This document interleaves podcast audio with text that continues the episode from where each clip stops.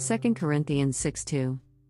2 For he says, In an acceptable time I have heard you, and in the day of salvation I have helped you. Behold, now is the accepted time, behold, now is the day of salvation.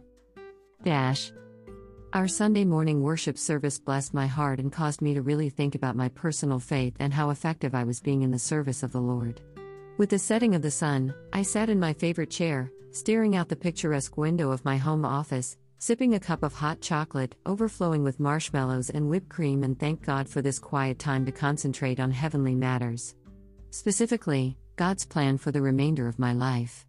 The Bible says I should cast my cares on Him, 1 Peter 5 7, because He loves me, John 3 16, and has the plan for my life, Jeremiah 29 11. Yes, it was time to pray, and seek God's perfect guidance. The sudden, shrilled ring of my cell phone unceremoniously pulled me back to reality, and to my surprise, it flashed my dad's name across the screen. My earthly father was calling. I decided not answer, but would return his call later, maybe tomorrow.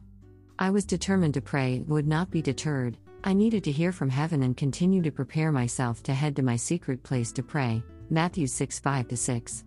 No sooner had I stood up, the house telephone rang, it was Dad calling again. Had something happened? After all, my father was not a young man and had experienced several medical emergencies recently. Bracing myself, I answered the call Hi, Dad. Daughter. I just wanted to hear your voice. It has been a while. He responded excitedly. He sounded happy, excited, and healthy. Thank God. This put a smile on my face and warmed my heart.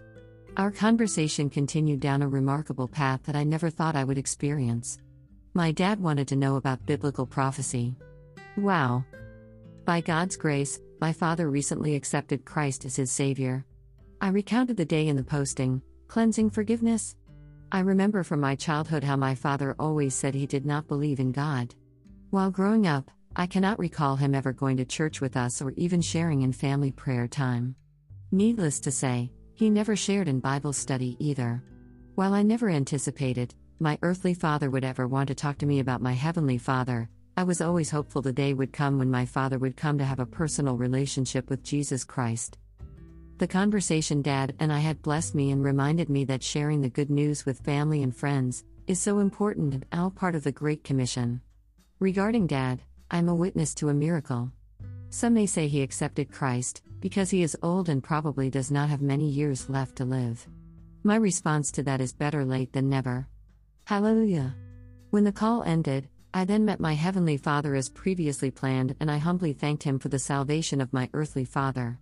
Amen.